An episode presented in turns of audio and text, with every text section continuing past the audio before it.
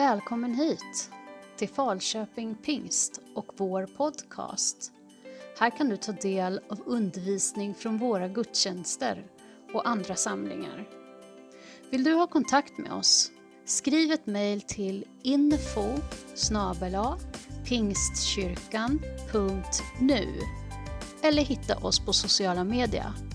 Kom gärna till vår gudstjänst på söndag eller andra samlingar. Jag ska läsa ifrån Efesierbrevet kapitel 3. Och jag börjar i vers 1, sen tror jag att ni ska få vara med och läsa lite.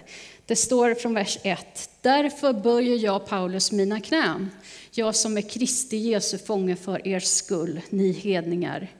Ni har ju hört om det uppdrag som Gud i sin nåd gav mig med tanke på er, hur jag genom en uppenbarelse lärde känna hemligheten, så som jag redan i korthet har skrivit. Hemligheten. Vad är detta för en hemlighet? Vi tittar. När ni läser detta kan ni förstå min insikt i Kristi hemlighet. Här dyker det upp igen. I forna generationer var den inte känd för människor, så som det nu har uppenbarats genom anden för hans heliga apostlar. Vad står det då? Att hedningarna har samma arv som vi, tillhör samma kropp och har del i samma löfte i Kristus Jesus genom evangeliet. Detta är hemligheten. Paulus tillhörde Israels folk. Israels folk, det här är ju den bibliska historien. Vi kan börja från början, hur Gud skapar världen och gör den så fantastiskt skön. Och så skapar han människan till att ta hand om världen, till att få leva och njuta av allt det goda Gud har skapat. Och så i, i sin lilla begränsade vishet så bestämmer människan att nej, Gud som har skapat allt detta och som har funnits före tidens början, jag tror att det är bättre att jag bestämmer själv över mitt liv än han. Och så vänder människan Gud ryggen. Och detta händer ju inte bara då, utan det händer fortfarande hela tiden. Att vi väljer bort Gud och bestämmer att gå vår egen väg. Och så är det ändå så stort att Gud behåller fokus. Han skulle kunna bli lite sur och tycka att, aha, då blev det så. Då valde de bort mig. Då väljer jag bort dem också. Då får det vara nog. Nej, han börjar jobba på sin frälsningsplan. Sin väg till att nå människan med sin kärlek. Så han börjar med en person. Han kallar Abraham och säger, vet du Abraham, du ska bli ett stort folk. Och detta talar han till en person, han och hans fru kunde inte få barn. De kämpade med detta att få barn. Men Gud sa, vet du, ni ska bli ett stort folk. Och jag ska välsigna er. Och genom er, det här står i första Mosebok kapitel 12, genom er ska hela, alla jordens folk bli välsignade. Något är på gång. Gud är färdig, han har en plan att välsigna hela världen, alla jordens folk. Och när vi fortsätter läsa Gamla Testamentet, hur Gud förbereder Israels folk, hur han sänder ledare som liksom får stå som exempel på framtidens Messias, Josef och kung David. Och, och sen så talar han genom profeten och säger att det ska komma en. Hans namn ska vara väldig Gud och evig fader. På hans axlar ska herradömet vila. Och så fortsätter profeterna en efter en att tala om en som ska komma. Gud förbereder det här folket, Israels folk. Och så är tiden inne och Jesus kommer till världen. Han blir en av oss. Och eh, han vandrar, han lever, han undervisar i Israel, bland det judiska folket. För det var ju de som hade blivit förberedda. Det var ju de som hade genom tider fått veta detta med Messias och fått förbereda sig. Och när Jesus är här och lever så är det många som faktiskt inser, ja, du är Messias, den levande Gudens son. Men det är också många som tycker att nej, det här var konstigt. Det här var inte som jag hade tänkt mig.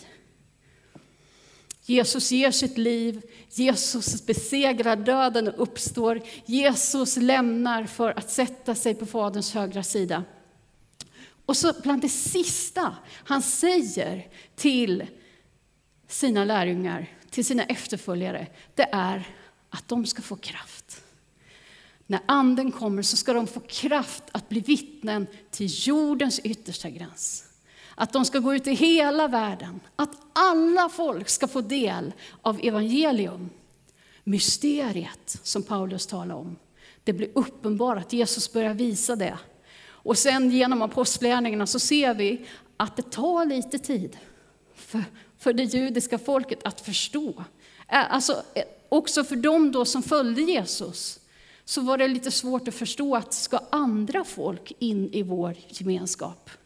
Ska andra som är lite annorlunda, som har en annan tradition, som har ett annat beteende, som, som sjunger andra sånger, som har en annan, liksom, som är på ett annat sätt. Det orkar vi inte riktigt med. Men Gud öppnar människors hjärtan och plötsligt ser man vi tar greker kommer till tro, etiopier kommer till tro, romare kommer till tro. Hela världen får evangelium. Det är den hemlighet som Paulus berättar att han har fått i uppdrag att uppenbara för alla.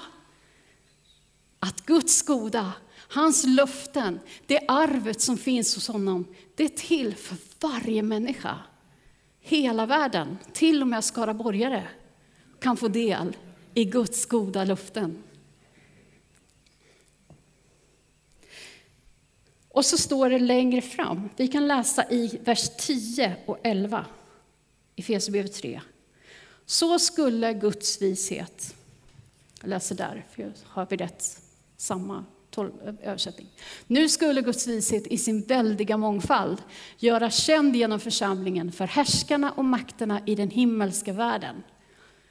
Detta var det eviga beslut som han förverkligade i Kristus Jesus, vår Herre det eviga beslutet. Visar att Gud hade församlingen i planen för evigt. Han har liksom tänkt att vi församling, Guds församlingar, Guds hus, Guds familj skulle finnas. Det är liksom ingen sån här äh, spontan tanke han kom på sen när det inte fungerar, utan han har tänkt att vi ska få vara Guds familj alltid. Och i församlingen ska Guds vishet och Guds mångfald bli känd. Det är genom församlingen som världen förstår vem Gud är. Det är en ganska stor uppgift. Jag pratade med mina, jag jobbar ju deltid på en, en teologisk utbildning i Jönköping. Och vi pratade lite grann, kom in och pratade om det som nu har blivit avslöjat kring kring utnyttjande i, i, eh, i Frankrike, i katolska kyrkan, och hur många barn som har farit illa. Eh, och vi pratade om det, att det är så lätt att man börjar prata om det här negativa som kyrkan har, har gjort. Och det är så jobbigt att de exemplen finns. Att det finns eh, så mycket av sår i kyrkan och i kyrkans historia. Och det är ju extremfallet. Det finns ju många som har sår för mindre saker än det. Och här har vi ett uppdrag att komma med hälsa, komma med helande, komma med läkedom. Men det är också viktigt att visa på hur mycket gott kyrkan har gjort genom tider.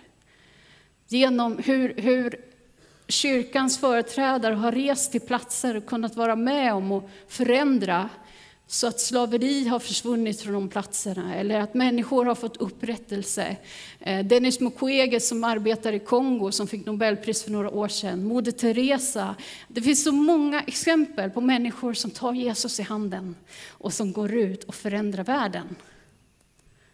Och här beskriver Paulus att kyrkan ska bli känd, att Guds vishet och mångfald blir känd genom kyrkan. Så vi behövs var och en av oss. skulle jag titta på er nu och säga, visst ni ser väldigt olika ut, men det är ganska lika ändå, vi skaraborgare, ser jag. Det, kyrkan är ju mycket större än så. Och vi måste också vara beredda på att kyrkan är mer. Att kyrkan inte är alltid precis så som vi kanske tänker oss. Att det kanske kommer in nya som beter sig på ett annat sätt. Det var svårt för det judiska folket i början. Men de Gud har kallat, de hör till församlingen. Man kan vara enhet och mångfald samtidigt. Paulus då, som har skrivit detta, de här, det här brevet, Efesierbrevet, vem var han? Han verkar ha så väldigt mycket åsikter om kyrkan och livet med Jesus. Ja, han verkar genom livet alltid ha varit en ganska åsiktsstark person.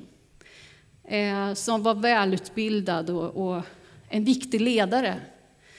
Han var emot, initialt var han emot den kristna kyrkan och förföljde den kristna. Så till den grad att han till och med var med när kristna dödades. Och tyckte att det var bra. Och sen uppenbarade sig Gud för Paulus. Jesus talar till Paulus och han blir förvandlad. Han skriver i, den här, i kapitel 3, så skriver han i vers 8, ja den ringaste av alla helgon. Han, av alla de heliga. Han sätter sig själv på en väldigt låg plats. Jag är minst av er alla. Varför? Jo, han visste ju vad han har gjort. Han har ju sin historia med sig. Han vet ju att han har varit med och förföljt och till och med dödat kristna. Det är ju fruktansvärt. Och ändå kan han med frimodighet förkunna evangelium, för Gud har förvandlat honom. Jesus förvandlade honom. Det var inte vad som helst, det var inte någon glassig predikant som, som han lockades med av, eller det var inte något mäktig, kraftig gärning eller under som hände som gjorde att Paulus kände att det här vill jag vara med i. Utan det var Jesus som talade in i Paulus liv. Och det är det jag tror också är viktigt, att när vi förkunnar, när vi lever ut våra liv, så är det Jesus vi ska presentera för människor. Det är han som ska få komma fram. Och hur levde Paulus sitt liv? Ja, tittar vi på hans sätt att presentera sig i det här kapitlet. Jag, Paulus, är fånge för Kristus Jesus. Jag, Kristi Jesu fånge. Han satt ju nämligen i fängelse rätt så mycket för sin tro. Och här, när han skriver det här brevet, då sitter han i fångenskap. Han, har, eh, han kunde nog, just i, den här fängsle, i det här fängslandet så kunde han nog leva relativt fritt på dagen. Han hade soldater med sig hela tiden, men han kunde skriva, han kunde möta människor. Men på natten så satt han fängslad med soldater på varje sida och kedjad med dem. Han var fängslad, en fånge. Och kan vi på något sätt förstå detta, detta med förföljelse och utsatthet? Faktum är att Bibeln, egentligen hela Bibeln, nästan 100 procent av Bibeln är skriven antingen från eller till ett sammanhang av förföljelse, våld, utsatthet, fattigdom, exil eller svaghet. Förföljelse och lidande är en viktig del i Bibelns, eh, när man läser Bibeln. Eh, jag har ju själv levt bland kristna som förföljs svårt i Indien. Eh, de får när de vaknar på morgonen så får de fråga Gud, vilken väg ska jag köra mina barn idag till skolan? Vilken marknad ska jag handla på? Handla maten till familjen på? Vilka telefonsamtal ska jag svara på? Därför att de kan bli när som helst påhoppade, misshandlade, utsatta på olika sätt. De måste leva hela tiden med fingertoppskänslan, med lyhördheten inför Gud. Hur ska jag göra i den här situationen? En av mina bibelskolestudenter frågade mig en gång, Linda, han sa inte Linda, han sa Madam, sa han. Madam, vad ska jag göra när jag blir misshandlad för min tro? Och då visste jag ju att han flera gånger hade blivit misshandlad för sin tro. Då står Linn Andreasson från Skaraborg och vet inte riktigt vad jag ska svara. Jag sa till honom och till klassen att jag, vet du, jag personligen så lever jag i en sån konstig plats på jorden. Där vi inte riktigt har samma situation som Bibeln talar om eller du lever i. Men jag kan inte riktigt svara utifrån mig själv, men jag kan svara utifrån vad Bibeln säger. Och så fick vi läsa Bibeln ihop. Och där fanns det tydliga, tydlig hjälp. Ska vi söka förföljelse? Ska vi söka svårigheter? Nej, det tror jag inte. Och jag tror att vi också möter lidande på andra sätt. Svårigheter på andra sätt.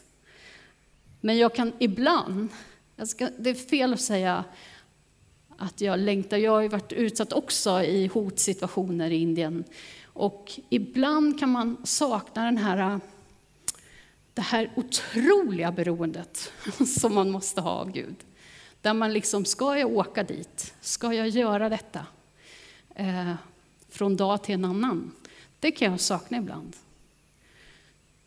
För det behöver jag inte riktigt alltid fråga mig här.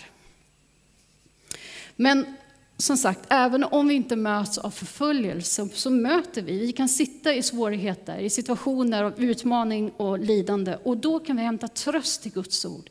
I Guds ord som är sänt in i lidande situationer, som kommer utifrån situationer av lidande. När vi möter kamp, sorg och ensamhet, då finns Guds ord där för dig och mig. Jag, Paulus, Kristi Jesu fånge, Utifrån de här erfarenheterna skriver Paulus. Han var fånge för Jesus skull. Han var gripen. Visst, han var gripen av, av Rom. Han var en fånge till kejsaren. Men det var inte Paulus första. Det var inte det som var överst för Paulus. Han var fånge till Jesus. Han skulle ju kunna ha skrivit, för han var ju faktiskt fångad av kejsaren just här. Men han skriver inte att han är kejsarens fånge. Han skriver att han är fångad av Jesus. Hans själ var fri. Han tillhörde någonting större. Det är som ett heligt trots de här orden. Jag är Jesu Kristi fånge. Kejsaren kunde liksom inte komma åt Paulus. Han kunde visst arrestera honom, han kunde till och med döda honom om han ville. Men Paulus var fri. Han tillhörde Jesus. Han hade valt friheten i Kristus. Han var gripen av Gud. Han var Kristi fånge. Och tittar man då på Paulus liv, tittar jag på mina vänner i Indien och läser om andra som lever i svåra förföljelsesituationer, då kan man ju undra, är det värt det? Och det verkar som det är värt att följa Jesus, att vara gripen av Jesus. Man kan ju gripas av olika saker och vi ser ju runt omkring oss hur människor grips av olika politiska system eller olika åsikter eller av, av eh, eh ja, begär som man har eller behov som man har av olika saker. Man, man grips. Men vad är det som består? Vad är det som griper dig? Vad är det som tar tag i ditt liv? Vi måste bygga våra liv och låta det största av allt, den största av allt, få gripa våra liv. Jesus Kristus, låt honom gripa dig. Bli en fånge för Jesus Kristus. Som hans efterföljare så är vi fria. Det är tydligt i Bibeln också, Paulus skriver om det på flera ställen. Ni är kallade till frihet. Men det är också så att när vi följer Jesus, då griper han oss. Då blir vi fångade av honom. Och det är stort att få vara i hans hand. Han som är skaparen av himmel och jord, har allt i sin hand. Han kan också bära oss i de svåra och i de enkla situationerna.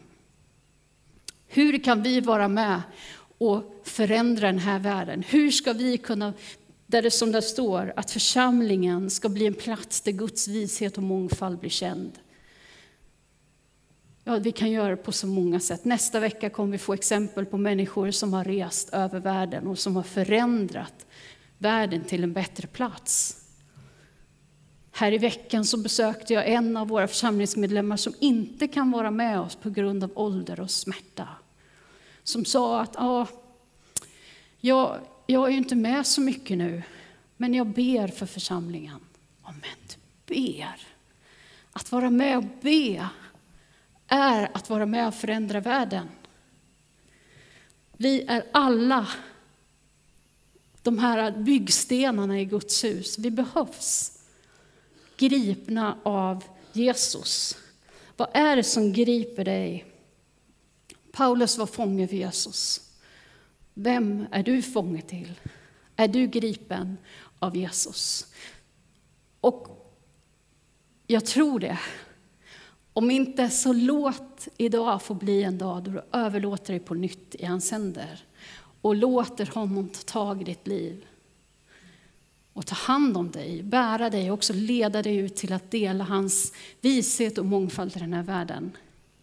Vi ska ha lite musik på i bakgrunden och så ska vi ta en stund i bön. Och församlingsledarna kommer vara med i förbön här vid förbönsplatsen. Vill du ha förbön så gå gärna dit eh, nu i sången och bönen. Men vi ber tillsammans.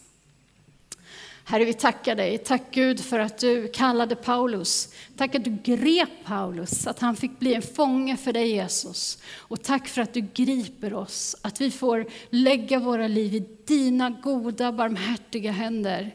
Att det får vara den tryggaste platsen att vara på, att det får vara den äventyrligaste platsen att vara på. Att få leva sitt liv i ditt ljus. Jesus, vi tackar dig. Tack Gud för att du har kallat församlingen till att vara en plats där du blir känd, där ditt, din mångfald och din vishet blir känd. Jesus, vi tackar dig. Tack Gud för att du vill röra vid oss just nu, Herre, i det här mötet. Nu Gud, tack att du verkar ibland oss. Du rör dig här. Jag vet det Jesus. Vi behöver inte gå till en särskild böneplats, men tack Gud för att vi också får visa att vi söker dig särskilt Jesus. Herre, vi ber om din välsignelse över var och en, Gud. Amen.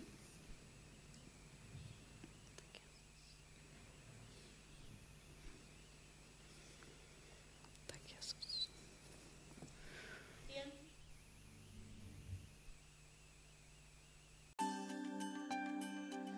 Du har lyssnat till undervisning från Falköping Pingst. Gud välsigne dig.